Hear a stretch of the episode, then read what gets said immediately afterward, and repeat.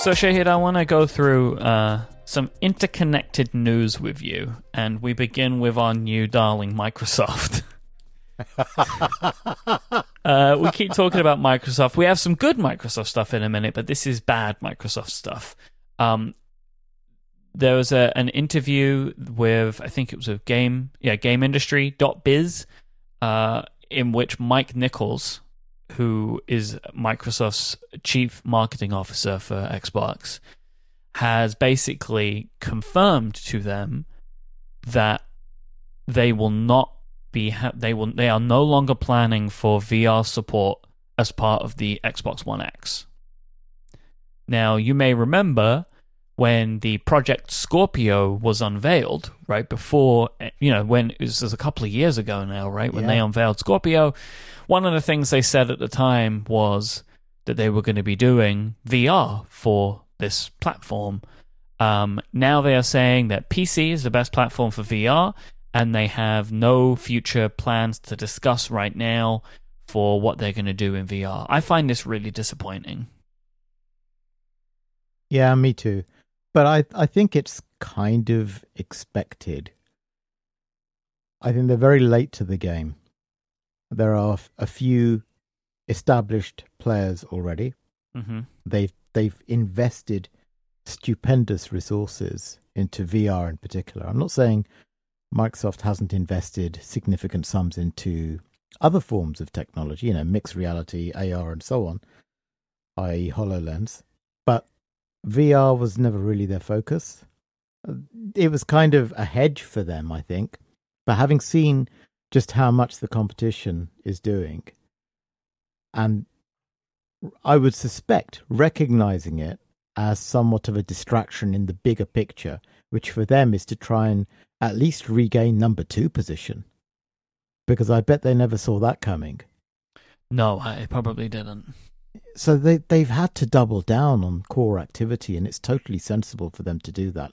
I think them saying that it's best on PC is slightly disingenuous because although VR as a platform right now is best on PC, in the very near future it will be best as just a standalone device. Yeah, it's not its ultimate form. It's just right. the current place where you get the best experience currently available, right? Like it's not the best ideal of an experience, but this is just the best you could get.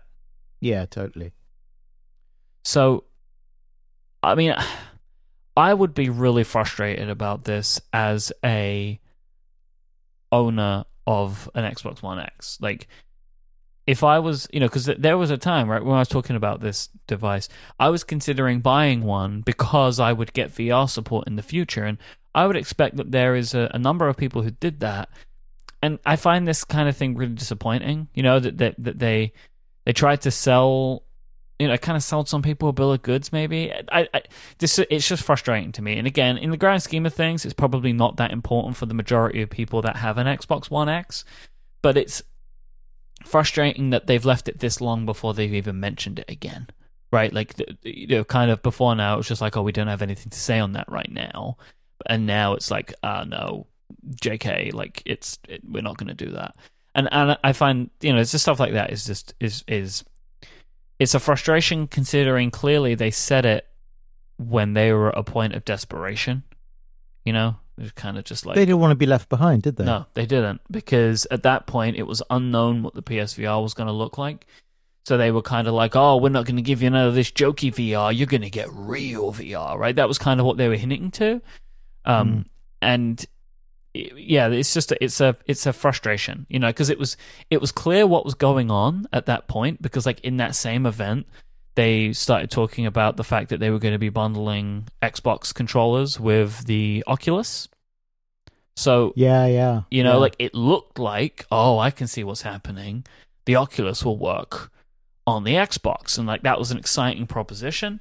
And it's a shame to see them to see them go back on it. I mean, without any more you know, kind of concrete details. I, am expecting they just couldn't get it to work the way they wanted. Uh, but it's still it's still a shame. They should never have said it, really. Uh, but this is the problem when you're in a in a in a place of desperation and you announce things way too early. You know, like Microsoft ideally would not have spoken about Scorpio when they did if they didn't have to.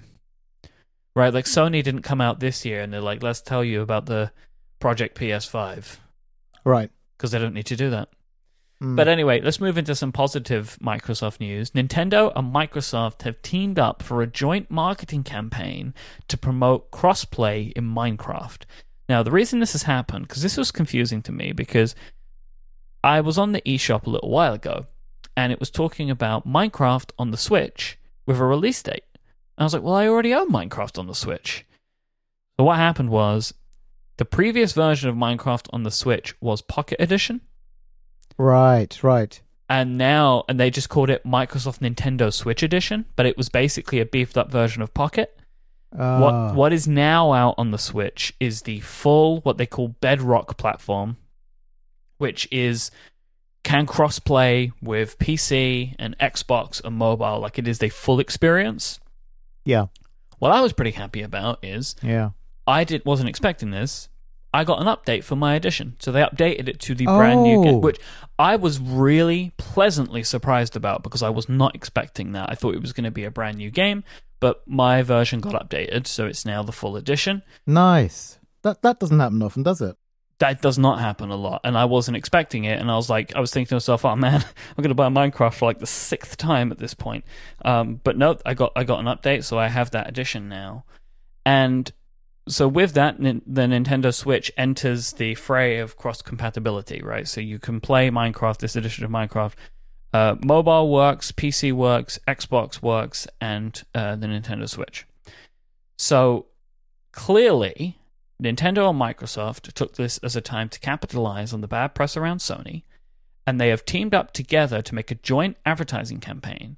Um, I think it is primarily a Nintendo campaign, but Microsoft are a part of it. Their logos are in it, their branding is in it. There is a, a lady playing um, Minecraft on an Xbox with an Xbox One controller, right? So like this is the it is co-branded, and they're they're promoting the fact that they are working together. Um, and this isn't just you know this isn't the only game that that, that, that this is occurring on, right? We were talking about uh, Fortnite, but Rocket League as well works Yeah. across across platform. Um, I would hazard a guess to say this was not a planned marketing activity until a couple of weeks ago. Would be my expectation. It is not an incredibly high concept ad. it is something that you could It's not an incredibly high concept idea, you know. no. Uh, it is something that you could put together very quickly in a in a way that they have. It's just two people playing the game and some gameplay footage. Um, I I would hazard a guess to say that this was put together uh, in response to um, the the the Sony stuff, and the tagline is "Better Together." Wink, wink. Um, and so I think that is this is I think this is quite smart of them to do this because they're capitalizing on the fact that Sony uh, is being closed off. And speaking of which, we have we have a new uh, quote from Sony. So the last time we left this, Sony were basically saying we've sold so many PlayStations, look how amazing we are, and we're not going to do crossplay. Now they're changing the tune a little. So this is a quote from Shawn Layden, who's the president and CEO of Sony Interactive Entertainment America. So, uh, Shawn says, We're confident that we'll get to a solution which will be understood by our gaming community while at the same time supporting our business. It's kind of a whole lot of nothing as a statement, really. well, there's a there's a key word in there. The key word is understood. yes.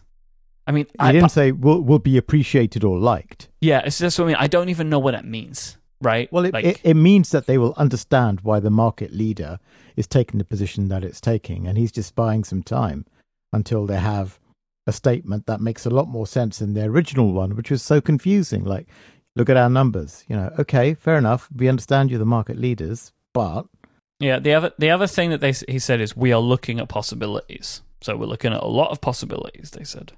yeah, which has been true for well since the time I was there. You know, several years now.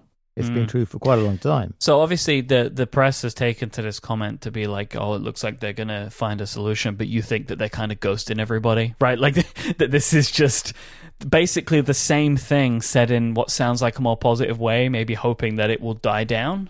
Yeah, Yeah, I, I mean, I would stall for time as well because the, the The thing is to not come out with anything We'll just let the story continue to build and allow second and third place to carry on teaming up playing best pals in an attempt to topple the king of the hill. hmm Whereas I, I don't think it is such a big deal.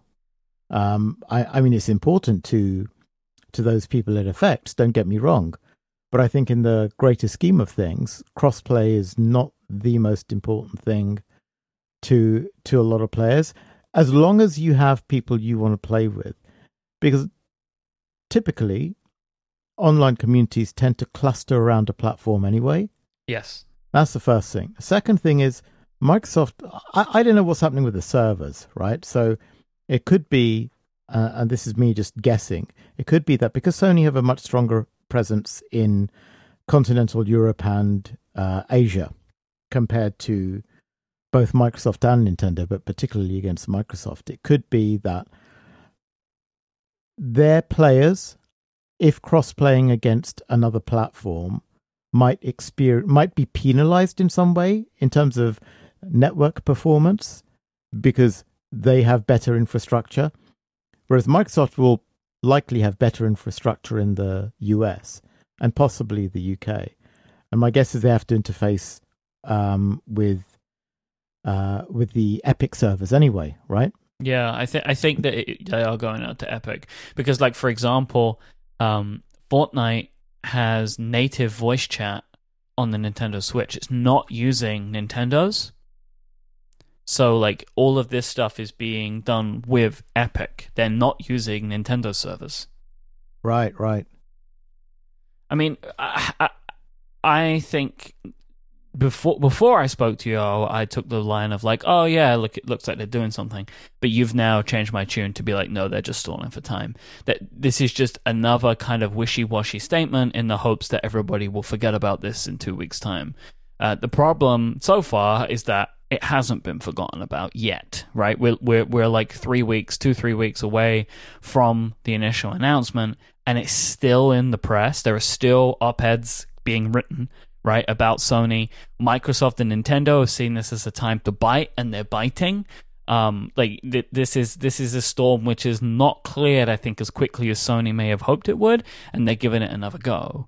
It's, this is only a problem for them potentially in the long term, really, as you say, right? Like, Yeah. because it- this isn't going to make people switch from PS4 to Xbox One. Th- that's not going to happen. The, the problem, the, the only potential problem is what it does to next gen, and I don't know the answer to that. But if I am someone who is really annoyed about this, really annoyed about this, maybe I make a different decision for my next console. I don't know, honestly. Like I don't I don't know if it has an effect. But I feel like that is that's the effect that probably Nintendo and Microsoft are hoping to capitalize on, building goodwill going forward. I think nobody's stupid enough to think that people are going to start just switching from PS4 to Microsoft. Nintendo could win out of this, right? As the second console in the household. But Right. Microsoft, Microsoft I think are doing this now to build strength for later would be my expectation. Yeah, possibly. It's it's a tough one, you know. Would I buy a console? I'm I'm I'm not a typical user, so I'm putting myself in the mind, and this is a difficult exercise of someone who, um, who would be considering this at all. Would I care that I can't play uh, against other people cross play? I don't know. I don't think so. I think part of the problem, and it gets kind of lost in the conversation, is that it's not just crossplay when it comes to Fortnite. It's the account, right? That if you started playing on PlayStation, you cannot log in to retrieve your character on any other platform. Hmm. So people that have both PlayStation and Switch, which there are a lot of people that do, can't take Fortnite with them in the way that they're hoping that they could if they are dominant on PlayStation. But that's not the same for people that have mic- have an Xbox and a Switch or a PC and a Switch. They are able to to take that same character wherever they want to go, and it all lay, lends into itself. But if you started your account on PlayStation, you're locked into PlayStation. Like that's where I think that's why this Fortnite one, aside from being the most popular game in the world, I think it's one of the reasons that it has caught flame because it's not that you can't play with your friends, it's that you are locked to only playing on the PS4 with a game which is almost unprecedented in its openness across platforms. Right, like maybe Fortnite and Minecraft are probably the Yeah. the only two games like this, but I don't think there's ever been a game like Fortnite, like a like shooter game that has been so platform agnostic before and and free, right? Um, so I think that's why it's it this it is. I mean, well, that's one of the reasons why it's such a big success anyway. But I think this is the the main reason why people are upset because unlike any other platform, Sony is kind of locking those players in. Uh, Yeah. and I think that's that's causing the frustration. And they're hurt by the scale of the success of the game as well, because Yes, by dint of it being such an enormous success, it is creating more and more of these outliers that normally wouldn't get the kind of press attention that Yep. this issue is getting. yep, it is creating problems that didn't exist before. Mm. right? Because this probably would have been the same if you were playing Minecraft, but it just the situation's so different, right? Um, but the, this this this whole thing, like Fortnite, has created a whole raft of new issues, right? Or, or is bringing to light things that we didn't think about before, right? You've got like all the gaming addiction stuff, which I don't want to get into. Um, to be honest, not not now anyway. Maybe we can talk about this at some point in the future. But this is all Fortnite that's doing all of this. But if you're looking at it from kind of inside of the gaming industry, it, this has ended up being a thorn in Sony's side. Where I think initially they were very excited about it, right? Because I think Fortnite was on PlayStation and PC to begin with, Mm. right? Like, That's where it was. So it was really great for Sony when Fortnite started taking off. But now it has reared around and bit them uh, in in a kind of a an interesting and almost unique way. I am very keen to see where this continues to go over the next few months. Like, will it die down like Sony want, or will it keep popping up? And you know that Sony are f- shooting daggers at Nintendo or Microsoft right now because it maybe started to cool down a little bit, and they're like, "Oh, we have a great idea for a joint marketing campaign." Very clever, very clever. Yeah. All right, let's take a break and thank our sponsor for this week, and that is Skillshare, the online learning community with over 20,000 classes in technology, design, business, and more. A Skillshare premium membership will give you unlimited access to high quality classes, leaving you free to master must know topics. Skillshare is a fantastic way to improve your skills, unlock new opportunities, and help you do the work that you love. Maybe you want to learn web development. With Skillshare, you can learn all of the basics of putting together a web project and get the skills that you need to explore a career in web development with their course titled Understanding Web Development. Or what about creative nonfiction? Let's say you want to learn how to master the craft of writing compelling nonfiction. This is something that Skillshare can help you with, and then you can put it to good use anywhere you put pen to paper or fingers to keyboard.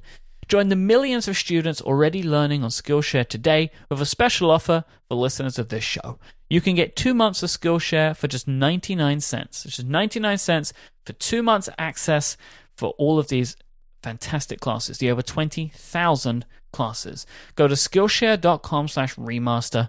Once again, that is Skillshare.com slash remaster to get two months of unlimited access to over 20,000 classes at Skillshare for just 99 cents. Head there right now, check it out, and start learning today. Our thanks to Skillshare for their support of this show. So earlier today, Shahid, you said to me, I have an idea for something to talk about today. And my interest was immediately piqued by this. I thought this was really a really fascinating discussion. Do you want to set up what you want to talk about? Yeah. I I think we all are fascinated by technology and we talk about it on this show an awful lot and of course you have lots of other shows in which you talk about technology. But what I wanted to do was kind of like a a, a remaster type approach to the subject which was if you've got this amazing tech that's come out, how would it affect games that we've already played and love? How how could it have changed those games? And and and in doing that, perhaps understand how some of this tech will be used in games in the future. Does that make Yeah. sense? Yeah, it does make sense. So why don't why don't you start off? Maybe one of the best ways to help explain it is to start off with an example. Okay, so how about haptic controllers? Okay. Right, we've we've talked about haptics being the next stage in VR immersion for quite a while. But okay, so what does it mean to people? Well, I thought, how about haptic controllers meet walking simulators? And a game that we all played and finished, which is unusual because I don't finish many games anymore, was Firewatch. And I hate to call it a walking simulator because it was much more than that for me. It was a, an experience that I will always remember and treasure. And I still read about it. You know, I still read articles about uh, Firewatch and, and find the development process fascinating and I watch videos on it. But if you were in that game in VR and you had haptic controllers, how might that have affected the way you felt about the game? Well, I mean, honestly, Firewatch feels like a fantastic candidate for VR if that was something that was possible. You know, I mean, and again, like haptics, they they do exist in the Oculus controllers, and I will say that by and large, my experience is heightened significantly because of how tactile the controllers feel. So like you have when you're picking up things and grabbing them, you get these little vibrations that add so much to the worlds that you're in. And a game like Firewatch, you know, you know what I was thinking of as well? Like what if you could attach other types of these sensors to your body in some way? So like imagine in a game like Firewatch if you could again, I, and I don't want to be completely strapped into these things, but just like imagine if you had sensors that you could attach to your feet. So as you was moving around, maybe it would give you these little taps. I don't know if that would be better or worse for motion sickness, honestly, but it would be really interesting. And I think that like the addition of really good haptic uh, feedback in the controllers is just one of the many reasons that I find the Oculus experience better to the PSVR experience because the Oculus Touch controllers feel really good. so would you buy it again if there was a VR version running on Oculus? 100%. Yeah. Yeah, Firewatch would be a would be a no brainer for me. Like as if they if they ported it well, if they found an interesting way to do it. I mean, I, I I really don't know how you would solve the movement mechanic. The more games I play, the more convinced I am that um, standard movement mechanics of walking do not work in VR currently. Um, it is very disorientating. Uh, I don't get sick. I just get very disorientated. It doesn't feel natural to me. You know, Mm, like I'm in mm. these in these worlds, and I can move my arms around, but then when I move forward, I'm not feeling it. Like it's it's if I find it to be very disorientating, and and I do wonder if there is some kind of way to fake it. I I don't know if there is. This might just need to be something where, for the time being, you just end up with a bunch of games where they come up with new and inventive ways to have you moving. You know, with like Yeah. teleportation and stuff, which Yeah. seems to be the the key. And I, you know, I I do look forward to when that when that style of movement becomes a standard and less of a gimmick, which is explained in the games, which tends to be how it is right now. It's like you have teleportation boots. It's like I know why we're doing that right now, but but eventually we can kind of just forget that that's the thing that we need to explain. Yeah, I I think the games that work best for me are where, either where you're stationary or you're Yeah. teleporting, or you are in some kind of cockpit. hmm I agree completely, and I, and I wonder, I wonder if there there is a way to help ease people into that with some kind of sensors. I would expect somebody's tried it, and and even if it does work, I think one of the problems would be um, just how much stuff do you want to strap to yourself. I don't know. Yeah, as little as possible. I mean, Yep. we're we're kind of moving away from that anyway. I, I think to some Yes. degree because we don't want to be tethered by the wires on a VR headset. Why would we want to strap more stuff on? Yep. But if you could make the controllers better, I mean, did you see the uh, the new knuckle controllers for No. for the Vive? No, I haven't they are those. cool. I don't know why I didn't mention those before, but they look really cool. So then there's that. Then then maybe in the future you've got controls that will actually stop your fingers from moving a certain distance, as if Mhm. you've actually literally held something. I, right now, the term for that completely escapes me, but um, I guess it's an extreme form of haptic feedback, right? You touch something and and I don't know if you ever saw there was a video doing the rounds recently where there was a surface that moved along a desk, had loads of kind of volumetric cylinders that rose up and down as you moved your hand over it. So it felt like you were moving your hand over an actual surface Yeah. with defined contours. So that, that kind of thing I, I- I think is just over the top and it needs to be done on a, a glove type level. These knuckle controllers look very compelling. Yeah, they are nice. But this isn't, you know, if you're looking at kind of trends in technology, outside of video gaming, everyone's talking about machine learning. And this is one where I think more machine learning in games could end up being fascinating. And I was thinking about a game like Grand Theft Auto. Now, Grand Theft Auto occurs in a world, right? Like a, a world which is populated by characters. And I thought to myself, wouldn't it be interesting if the game developers just did a base level of, of work in defining the AI? And then the AI learns based upon the way that individual players play each game? Like, what would that even look like if you end up with the AI in the game being taught by the way that a, wo- uh, the real world of human beings plays that game? Yeah, that, that would be incredible. like I feel like that there's so much machine learning I think will probably out of everything we're talking about will probably be the thing that hits soonest and furthest into artificial intelligence, right? Cuz AI, artificial intelligence, which is by and large machine learning is the way that we think of it now, Yeah. that has existed in some form of video games forever, right?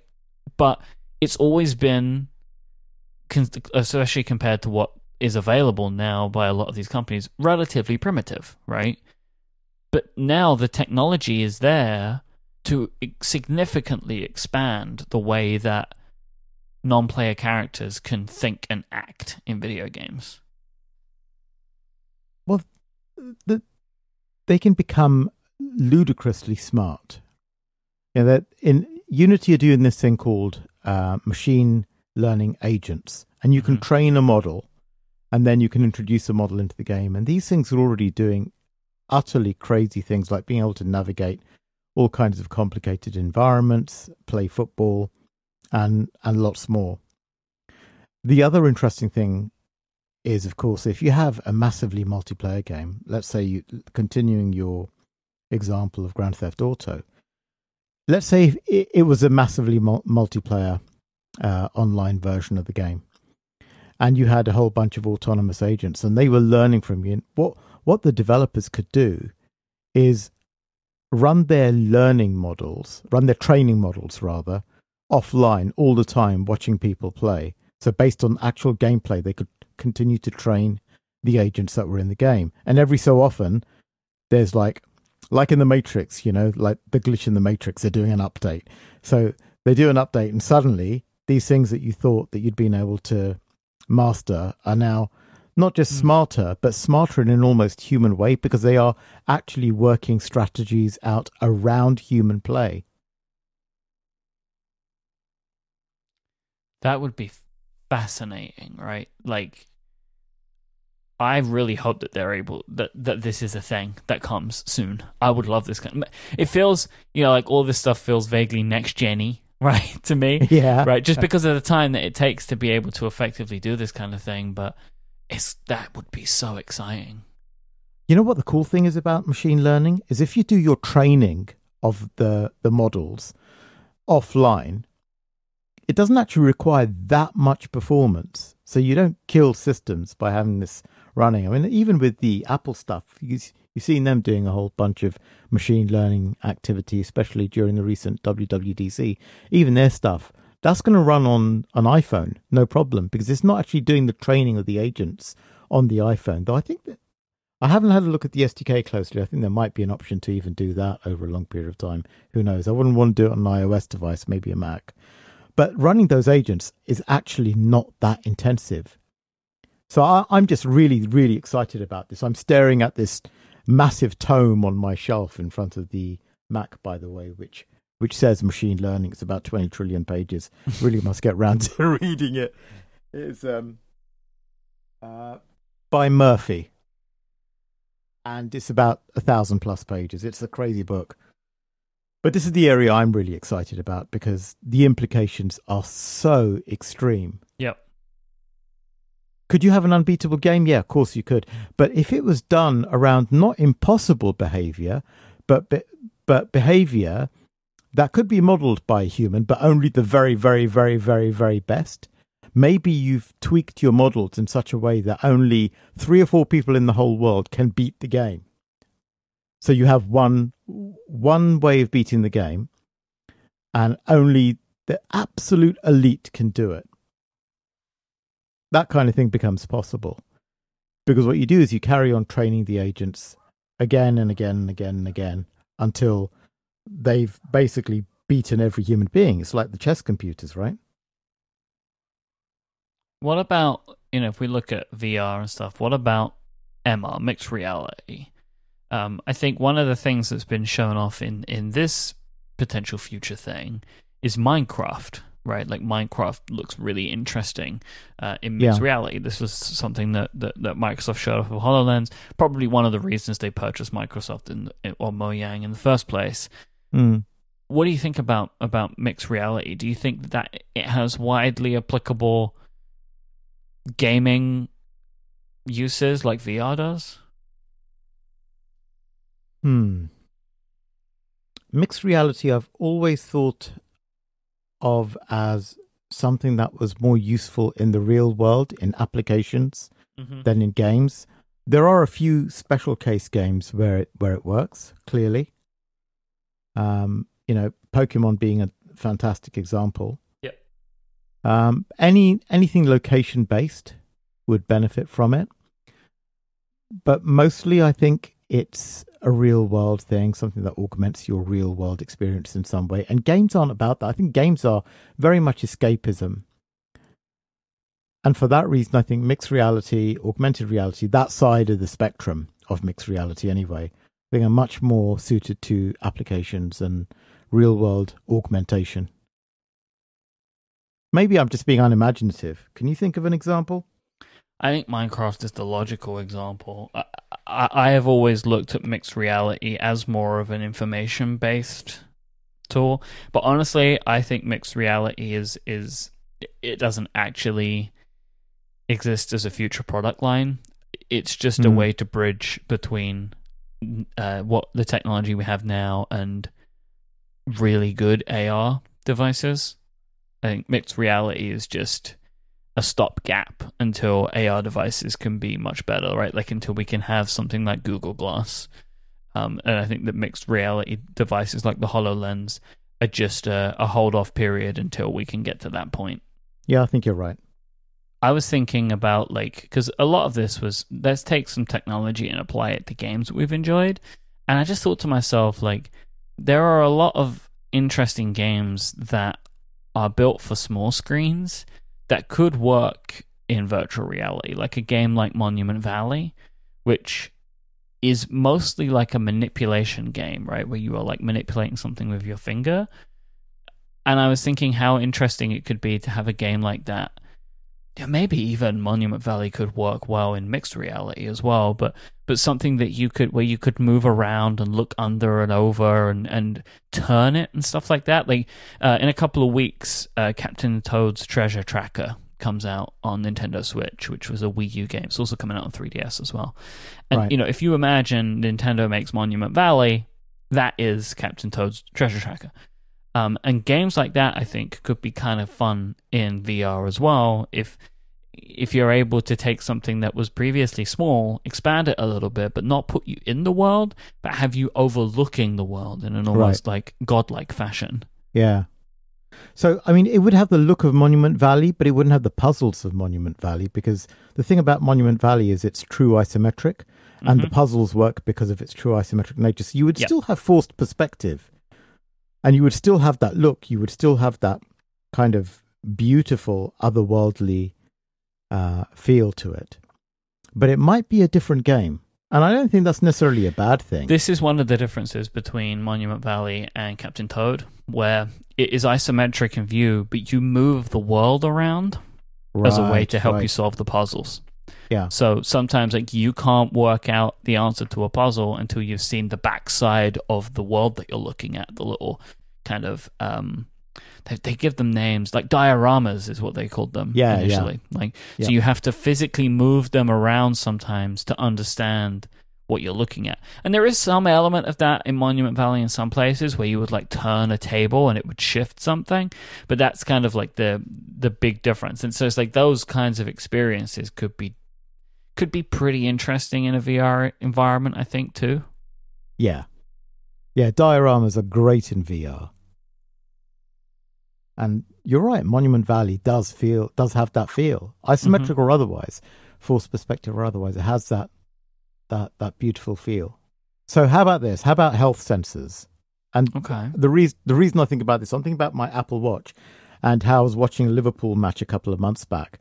And it was the first time I'd ever had a warning from my watch ah. that while I was sitting down, my heart rate had gone over 100 beats per minute, and it was a Liverpool Man City game.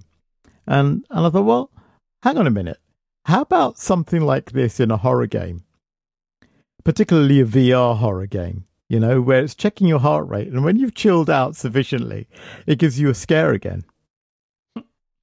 You know, there is a way that you can make something like that even interesting to someone like me, where like I scare more easily. So like you could tone that you could tone the horror to each individual's personal Yeah, like stress level. yeah. Can you handle it? Exactly. And Okay, we'll push your heartbeat to 200 then. it's like we can you can you know if you can't handle it, we'll give you the baby version. but there's also like a terror version if you need it. okay, maybe there would be some lawsuits and maybe this isn't going to happen. Probably not, right? Like you get Imagine the person who wants the chill version, and then something goes wrong, or they didn't plug the sensor in properly, and then Sounds like an episode of Black Mirror now. a lot of this stuff is very Black Mirror-y, though. I Yeah. think. But I do, I do agree with you though that um, health sensors and VR to, as a combo could be pretty cool. Like even just as like a way to tap into a smartwatch, and because again, like if so many companies now are moving towards trying to track our vital signs for us, this could be a good way for a, a gaming company to do it. And it makes me think of Nintendo's like what do they call? I think they called it quality of life initiative. Right. Do you remember this? Where they were making No. a heart rate sensor, but it just nothing ever happened to that. Uh, no, I don't remember that. So who knows? I do remember getting a Wii Fit board though. yes, yeah. So Shahid, actually, before we finish today, um, I wanted to give a, a, a quick note that we're going to be taking uh, an episode off because we've got a bunch of summer travel coming up with the three of us. But that did, when I was thinking about the fact of just telling people that, right, hey, we're going to be skipping an episode. If you wonder in a couple of weeks' time why there's no remaster, that's why. So we'll be back towards the end of July. Um, it made me think about the summer and video games. And I wanted to ask you, do you have any specific game that evokes summer for you or like a specific time in your life when a video game dominated your summer? Yeah, I think. I mean, my very first and earliest example of that would have been the Spectrum version of Jet Set Willy, which cost me my A level exams. Okay. uh, which which basically took day and night. But a more recent example would be Call of Duty, uh, Modern Warfare specifically. Mm-hmm. Uh, I remember many, many long summer nights where I'd have a whole load of friends over, and we would just play um, multiplayer. You know, four players on the same screen at the same time, Call of Duty until very late, night after night after night, and it was just wonderful because it was not about this online kind of detached, uh, very serious play. It was just very fun, very chilled, friends having fun, you know, Yeah. and and that game was the vehicle for that fun and happiness. And for me, that was. I I mean, even though it's got nothing to do with summer, right? I mean, how has that got anything to do with summer? But that was a game that we played together for a long time and enjoyed a lot. And um, yeah, yeah, I, I kind of miss that. There's always more Call of Duty games, man. Yeah, if you but- need more of them, they'll keep they'll keep coming. Don't you worry about that. All right, enjoy your summer, everybody. We'll be back in in a, in a few weeks' time.